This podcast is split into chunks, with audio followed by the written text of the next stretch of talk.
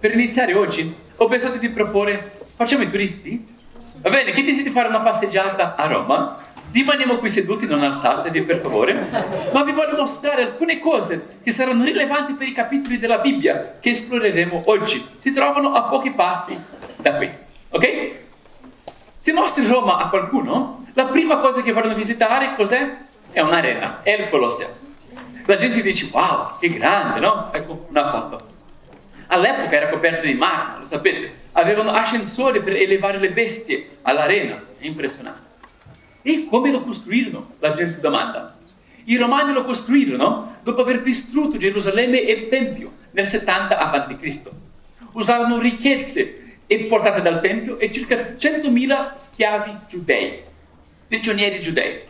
Il generale che conquistò la Giudea e i suoi due figli che diventarono i prossimi due imperatori, che furono Vespasiano, Tito e Domiziano. Domiziano, questo terzo, era l'imperatore quando l'Apocalisse fu probabilmente scritto.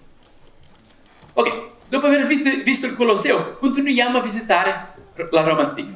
Troviamo archi che celebrano vittorie militari, come l'arco di Tito, questo qua, costruito da Domiziano, che celebra la distruzione di Gerusalemme. Ecco la prossima foto. Guarda come stanno portando articoli del Tempio, candelabri, trombe, cose che troviamo in Apocalisse, come bottino di guerra. Quando arrivarono a Roma, inscenarono un trionfo che non era la battaglia, la battaglia era stata già vinta, ma una parata che celebrava la vittoria dopo che la battaglia era stata già vinta. Portavano le, spo- le spoglie di guerra, i prigionieri di guerra, soprattutto i governanti, conquistati che erano umiliati quando erano esibiti nel trionfo. Dopo queste vittorie, i messaggeri partivano per proclamare l'Evangelion, il Vangelo dell'imperatore, l'annuncio di quelle vittorie. Era il significato della parola all'epoca, era una parola politica, il loro impero, il loro, il loro Vangelo, i loro annunci.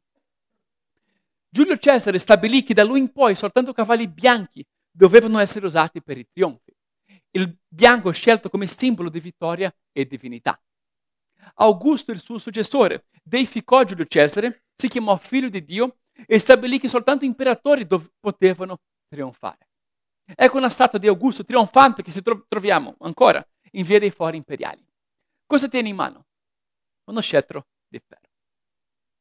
Nel trionfo che celebrava la vittoria sulla Giudea, Vespasiano, Tito e Domiziano trionfarono su cavalli bianchi. Per i giudei e per i cristiani, tanti di cui erano etnicamente giudei, ebrei, era il peggio che potevano sperimentare.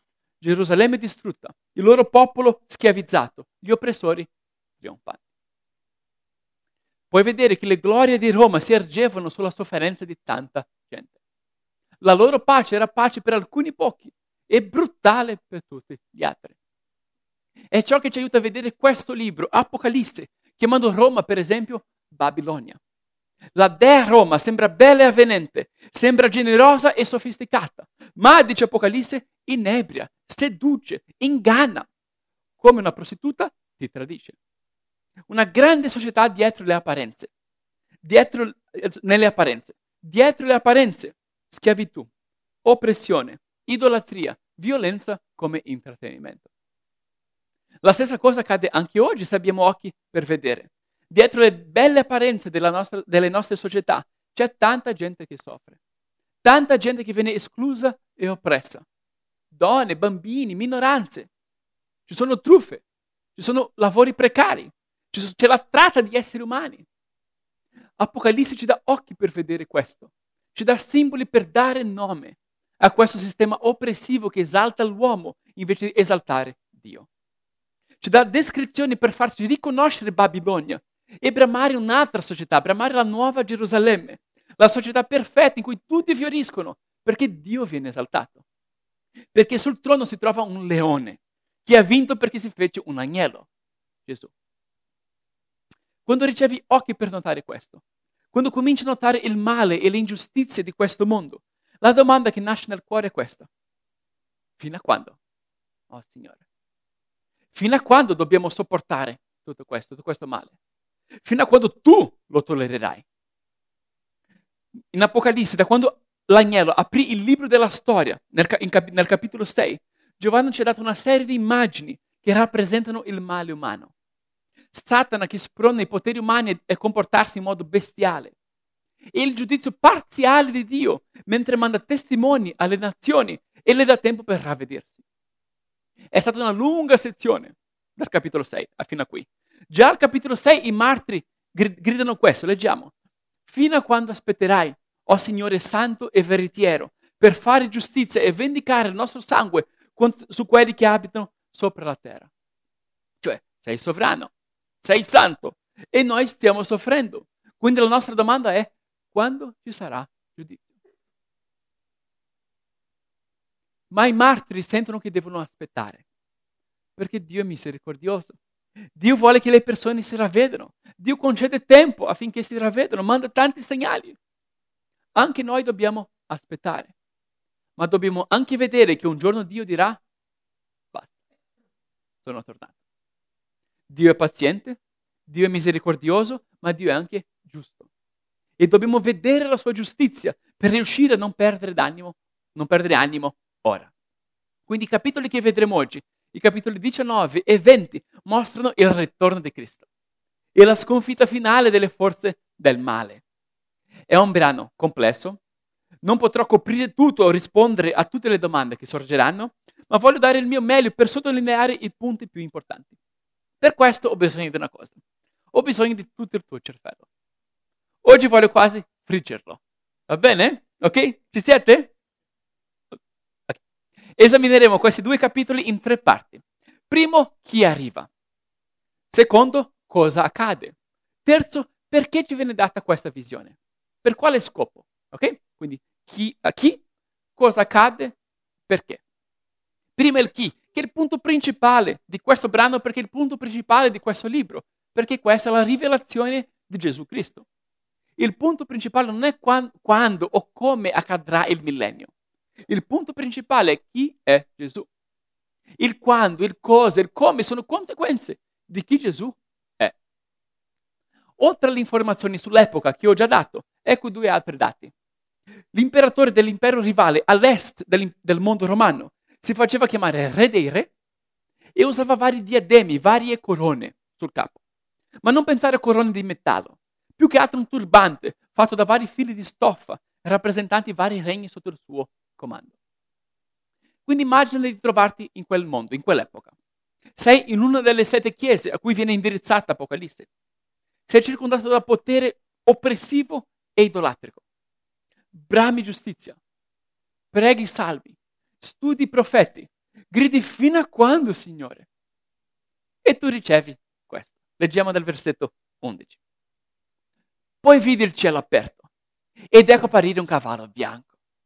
Colui che lo cavalcava si chiama questa volta fedele e veritiero, perché giudica e combatte con giustizia. I suoi occhi erano una fiamma di fuoco, sul suo capo vi erano molti diademi e portava scritto un nome che nessuno conosce fuorché lui. Era vestito di una veste tinta di sangue e il suo nome è la parola di Dio. Gli eserciti che sono nel cielo lo seguivano sopra cavalli bianchi e erano vestiti di lino bianco, fino e puro. Dalla bocca gli usciva una spada affilata per colpire le nazioni. Ed egli le governerà con una verga di ferro, con uno scettro di ferro, e piggerà il tino del vino dell'ira ardente del Dio Onnipotente. Sulla veste e sulla coscia porta scritto questo nome, Re dei Re e Signore dei Signori. Non è fantastico? È la persona che hai bramato e per cui hai pregato tutto il tempo. È l'adempimento di profezie e la risposta a preghiere. Per esempio, nel, come nel Salmo 26, 96, giudica e combatte con giustizia. Come in Isaia, pigna il tino del, dell'ira del Dio Onnipotente, un'immagine di giudizio. Come nel Salmo 2, egli le governerà con una verga di ferro. Come nei capitoli 1 e 2 di Apocalisse, i suoi occhi erano come una fiamma di fuoco, cioè niente gli è invisibile, vede tutto, tutto il male. E una spada affilata esce dalla sua bocca. In altre parole, la sua arma è la, ve- è la verità, è la sua parola. Quindi Giovanni ritrae il ritorno di Gesù come l'adempimento delle profezie dell'Antico Testamento, delle speranze dell'Antico Testamento, come il Dio creatore che torna alla sua creazione. Ma poi i tuoi occhi focalizzano anche il cavallo bianco, i vari diademi, lo scettro di ferro, il re dei re, E ti accorgi che Giovanni ritrae Gesù anche come il re dei re, che torna per trionfare su falsi signori, imitando il loro modo di vestire, comportarsi e esaltarsi. È una parodia della parodia. È una fregatura delle fregature. Pensi di sembrare divino nei tuoi trionfi? Aspetta finché vedrai il vero trionfo. Questa volta il cavallo bianco porterà uno chiamato fedele e veritiero. L'opposto del traditore e dell'ingannatore. È fedele e è veritiero. Porta scritto anche un nome che nessuno conosce fuori che lui, cioè nessuno ha potere su di lui. Non è il burattino di nessuno. Allo stesso tempo, il suo nome è la parola di Dio, che era dall'inizio con Dio, che era Dio e attraverso cui tutto fu creato. Gesù è il vero Re dei Re e Signore dei Signori. Soprattutto, nota questa descrizione. Era vestito di una veste tinta di sangue.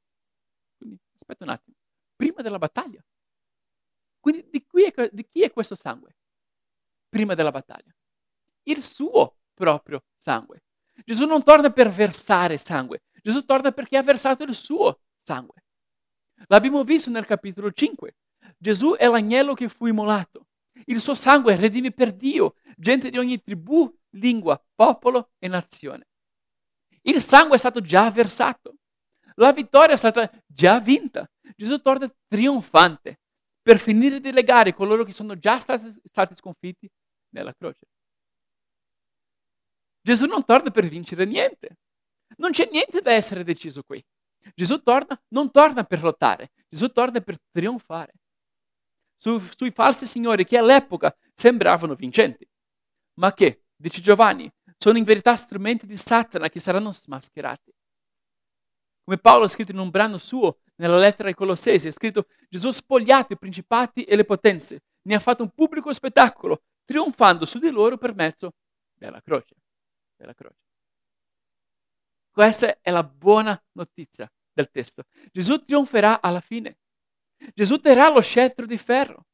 Gesù guiderà forze abbigliate non in divise militari, ma in vesti bianche per un matrimonio, perché il sangue è stato già versato. La vittoria è stata già conquistata. Questa è una marcia nuziale trionfante. Quindi questo è il chi. Gesù trionfante. Gesù il giusto. Gesù, re dei re. E chi dobbiamo vedere per non scoraggiarci in un mondo di ingiustizia e idolatria? In Apocalisse siamo stati rassicurati da Gesù il figlio d'uomo, il vivente, all'inizio. Poi abbiamo sentito verità da Gesù il testimone fedele e veritiero. Abbiamo cantato al leone che vince quando diventa un agnello immolato.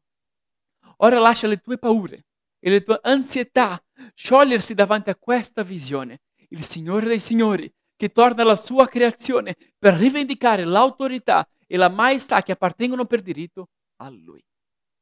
Solo a Lui. Che buona notizia. Che bel Vangelo.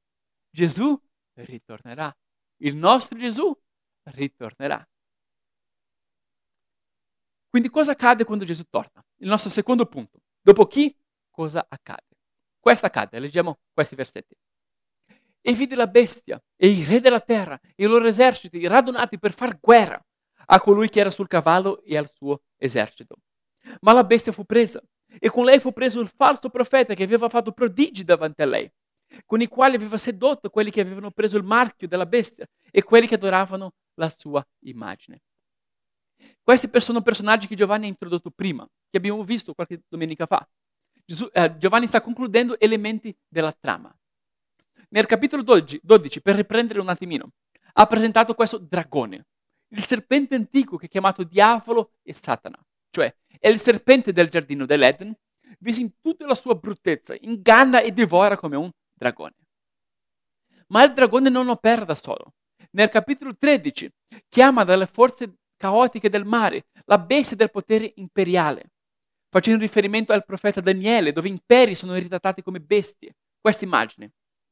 E poi una seconda bestia dalla terra, anche chiamata falso profeta, che era il culto imperiale, che chiamava le persone ad adorare l'impero e l'imperatore. Quindi queste forze del male, rappresentate in questo modo, si presentano come una parodia di Dio, come una sorta di trinità satanica.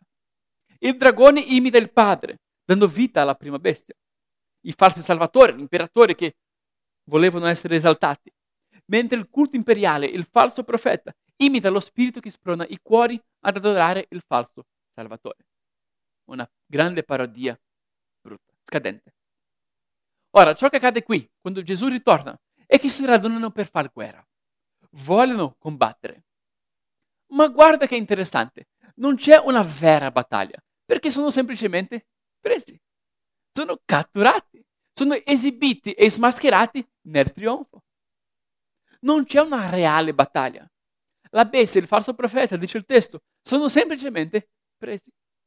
E pup, finisce così. Qual è l'arma di Gesù qui? Una spada che esce dalla sua bocca. È la verità, è la sua parola. Dichiara vittoria e vince. In altre parole, Giovanni descrive qui uno scontro spirituale, non una battaglia militare, una Armageddon come la gente a volte immagina. E provvede una visione singolarmente cristiana del conflitto finale tra le forze del bene e del male. Cioè, prende le aspettative per un messia guerriero, per una guerra militare, e mostra come Gesù le adempie, quando vince con la sua croce e risurrezione. Quando vince così. È ciò che ha fatto nel corso di tutto il libro, di tutto Apocalisse. Il leone della tribù di Giuda conquista come? Quando diventa come un agnello immolato, che vince quando versa il suo sangue. Nel capitolo 7 lui vede un esercito dalle 12 tribù di Israele. Ma quando guarda di nuovo cosa vede? Una moltitudine di martiri, vestiti di bianco, che sventano e sventolano rami di palme di ogni tribù, lingua, popolo e nazione. L'agnello vince con la croce. I loro seguaci vincono quando portano le loro croci. Noi vinciamo così, non con armi, non con pistole, quando annunciamo la sua verità, quando comunichiamo la sua vittoria sulla croce e la risurrezione, quando proclamiamo la parola di Dio, fino al punto di morte. In questo brano ci sono immagini di battaglia sufficienti per noi che siamo stati sfruttati, abusati, oppressi, possiamo gridare, colpisci Gesù. Allo stesso tempo, notiamo come Gesù trionfa con il suo sangue, con la spada della sua bocca. E ci accorgiamo che anche noi vinciamo così. Vinciamo non con la forza o la violenza, ma quando annunciamo la vittoria di Cristo fino al punto di morte. È così che vinciamo. È così che il mondo viene guarito e fiorisce con Gesù. Ti ricordi di un altro brano, quando Paolo scrive agli Efesini, descrive agli Efesini l'armatura di Dio, quel brano. Dice, il nostro combattimento non è contro carne e sangue, contro gente, ma contro i principati, contro le potenze di questo mondo di tenebre. Quindi qual è la nostra armatura? La verità, la giustizia, il Vangelo della pace, lo scudo della fede, la spada dello Spirito che è la parola di Dio. E questa è la nostra spada. È così che noi vinciamo. Non puoi sconfiggere il male con la forza. Puoi contenerlo per un po' con la forza. Ma come lo redimi? Come lo annulli? Come lo trasformi? Lo redimi con Gesù. Lo redimi con la parola. Per esempio, ti trovi davanti ad un'ingiustizia, la denunci, dichiari la verità, fai brillare la luce su di essa. E cosa fece per esempio il movimento americano negli anni 60 de- per i diritti civili, civili? Protesta non violenta. La verità, il potere della parola. Se avessero lanciato sassi, ave- avrebbero perduto la loro autorità morale. Ma perché denunciarono delle ingiustizie e sopportarono la violenza e cantarono di un Dio giusto e un mondo ugualitario, vinsero. Vinsero. Fu costoso, soffrirono, ma vinsero. È così che noi vinciamo. Non esiste arma più potente dell'amore che si sacrifica. Quindi la bestia, il falso profeta, le forze del male sono catturati e lanciati qui, nello stagno di fuoco e zolfo.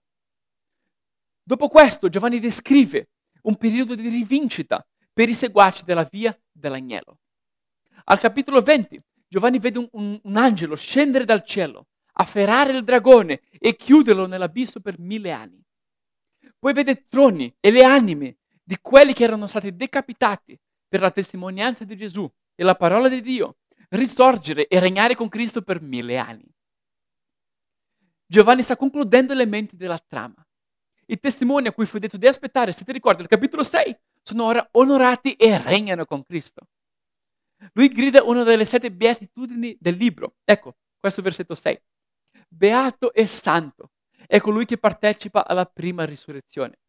Su di loro non ha potere la morte seconda, ma saranno sacerdoti di Dio e di Cristo e regneranno con lui quei mille anni. Sono beati, regneranno, perché non hanno adorato lo spirito della bestia, né ricevuto il suo marchio, come abbiamo visto due domeniche fa. Sono stati fedeli, non sono scesi a compromessi, quindi risorgono e regnano con Cristo. Giovanni lascia molte questioni in aperto qui. Per esempio, quando accadrà il millennio? Abbiamo questa curiosità. È un simbolo o saranno mille anni letterali? Lo stagno di fuoco è uno stagno di fuoco o un'immagine di, di giudizio? Se sei interessato, vai a studiare e arriva ad una conclusione. Ci sono anche libri che confrontano le varie interpretazioni di questo brano. Ciò che dico io qui è questo. Il mio terzo punto. Perché ci viene dato questo brano? Questo brano non ci viene dato per farci chiudere in noi stessi e provocare dibattiti infiniti sulla fine dei tempi. Questo brano non ci viene dato affinché quando Gesù tornerà, tu potrai dire alla persona accanto a te, vedi, te l'ho detto. E l'altro, lo ammetto, le tue previsioni sono state più accurate delle mie. Hai lottato bene. No, non è la ragione per cui ci viene dato questo brano. Ci viene dato per mandarci in missione, no? Gesù lo disse appena prima di ascendere al Padre. Ve lo dico un'ultima cosa. Ecco, leggiamo. Non spetta a voi sapere i tempi o i momenti che il Padre ha riservato alla propria autorità. Non è questo il tuo compito. Questo è il compito del Padre. Il tuo compito è, ma riceverete potenza quando lo Spirito Santo verrà su di voi e mi sarete testimoni. In Gerusalemme, in tutta la Giudea e la Samaria e fino all'estremità della terra. Perché ci viene dato questo brano? Per due ragioni principali. Per ispirarci a rimanere fedeli a Gesù e alla sua via. E per mandarci come testimoni di Gesù. In questo mondo ci scoraggiamo facilmente. In un mondo in cui bulli agguantano il potere e umani si comportano come bestie, possiamo perdere animo. Siamo tentati a sc- di scendere a compromessi. Ci serve un contrappunto visualizzare il ritorno del nostro Re ci aiuta a rimanere fedeli a Lui. Persevera. Forza. Non arrenderti. Gesù ritornerà. Tutto ciò che è perverso e bestiale sarà sconfitto per sempre. E quelli che seguono la via dell'agnello risorgeranno e regneranno con lui. Rimani fedele a Gesù. Rimani fedele a Gesù. E vai anche a testimoniare. Le nazioni sono ingannate, lo vediamo anche qui. Guarda, qua, leggiamo quest'ultima parte. Quando i mille anni saranno trascorsi, Satana, Satana sarà sciolto dalla sua, dalla sua, prigione e uscirà per sedurre le nazioni ai, che sono ai quattro angoli della terra, Gog e Magog, e per radunarle alla, per la battaglia. È ciò che fa. Inganna, seduce, raduna per la battaglia, incita guerre. Coinvolge anche piccole nazioni questi Mago e Mago, Gog e Magog, sono riferimenti alle nazioni oscure del libro di Ezechiele, un riferimento. Sono sedotti e marciano sulla superficie della terra. Ma il testo racconta anche che, ma un fuoco dal cielo discese e le divorò. E il diavolo che le aveva sedotte fu gettato nello stagno di fuoco e di zolfo, dove sono anche la bestia e il falso profeta, e saranno tormentati giorno e notte nei secoli dei secoli. Rimani fedele rimani, rimaniamo fedeli. Gesù ha vinto nel passato. Gesù siede sul trono nel presente. Gesù compirà la sua vittoria nel futuro. E rimani fedele annunciando alle nazioni che sono state ingannate. Questa nazione e tutte le altre nazioni. nazioni. Non ci scoraggiamo. Non zittirti, apri la bocca, annuncia Cristo. Anche se rischi la morte. È il messaggio del testo. È così che vinciamo, come Gesù. È così che redimiamo le nazioni, guariamo questo mondo, con Gesù. Ecco un esempio, un'immagine di questo. Tornando allo stadio, costruito per celebrare i sacrifici umani e la violenza come intrattenimento. Ecco qua, un'altra immagine del Colosseo. Domanda, cosa, cosa avrebbe sconfitto questo? Come, cosa avrebbe redento lo spirito bestiale di quella società? Ciò che si trova nel Colosseo oggi. Una croce. Una società ha smesso di celebrare sacrifici umani quando ha riconosciuto il sacrificio di Dio per noi. È così che redimiamo il male, con l'agnello, con la croce. Ci sono voluti tanti testimoni, tanti martiri, boom, boom, ma ce l'hanno fatta con le loro parole e le loro vite, con i loro trionfi, il termine che i martiri usavano per le loro morti, i loro trionfi. Quando trionfarono come l'agnello trionfò. Immagina ora, per concludere, questa moltitudine di testimoni che risorgono e regnano con Cristo in questo periodo. Ah, io vedo tanta gente, cominci a immaginare. Io vedo per esempio una ventina di egiziani, penso che ho messo una foto qua, che furono messi da ISIS in tutti del lavoro arancioni, furono portati su una spiaggia in Libia e furono decapitati nel 2015. L'hanno messo tutto su YouTube, chiamandoli il popolo della croce, come un insulto, per intimorire le persone di confessare Cristo, senza accorgersi che sì, noi siamo il popolo della croce. E che quel video in verità incoraggiò tanta gente a confessare un Cristo per cui vale la pena morire. Quando io sono stato in Corea qualche, qualche mese fa, mi ha commosso a pregare Dio insieme a migliaia di coreani. E tanti mi raccontarono la stessa storia, che era questa. Sai come il Vangelo è arrivato in Corea? Attraverso un uomo chiamato Thomas, quando la Corea era ancora un regno chiuso. Riuscì ad arrivare soltanto sulla spiaggia. Lo uccisero, ma lui riuscì a lanciare avanti una Bibbia. Qualcuno utilizzò le pagine di quella Bibbia per trapezzare le mura della sua casa e così il Vangelo si diffuse in Corea. Poi mi è commosso poi pregare e ascoltare questa storia da loro. Quindi in questa moltitudine vedono martiri antichi, vedo questi egiziani, questo Thomas, vedo un ragazzo chiamato John Allen Chow, un ragazzo di 26 anni che era disposto ad amare e raggiungere la tribù che l'ha ucciso questo mese. Abbiamo sentito questa notizia. Vedo donne e uomini come te e come me, che forse non confronteranno il martirio un giorno, ma sopportano morti giornaliere di stigma e sofferenza. Quando entriamo in posti bui per far brillare la luce di Cristo. Noi siamo il popolo della croce. Noi siamo il popolo della risurrezione. Noi portiamo la morte di Gesù nei nostri corpi, così che la sua vita possa sbocciare nelle persone a cui parliamo di Cristo. Perché aspettiamo il ritorno di Gesù? Noi rimaniamo impegnati, non perdiamo animo, diamo importanza, amiamo, testimoniamo, resistiamo. Perché aspettiamo il ritorno del nostro Re, annunciamo un Vangelo di giustizia, di redenzione, di canto, di speranza. Perché aspettiamo il ritorno del nostro Re? Concludiamo ora prendendo una cena fatta di pane e di vino. Molto semplice, però infinitamente significativa. Il creatore dell'universo vinse così. Quando morì per noi, quando si sacrificò per noi, tornerà in gloria perché salì su una croce.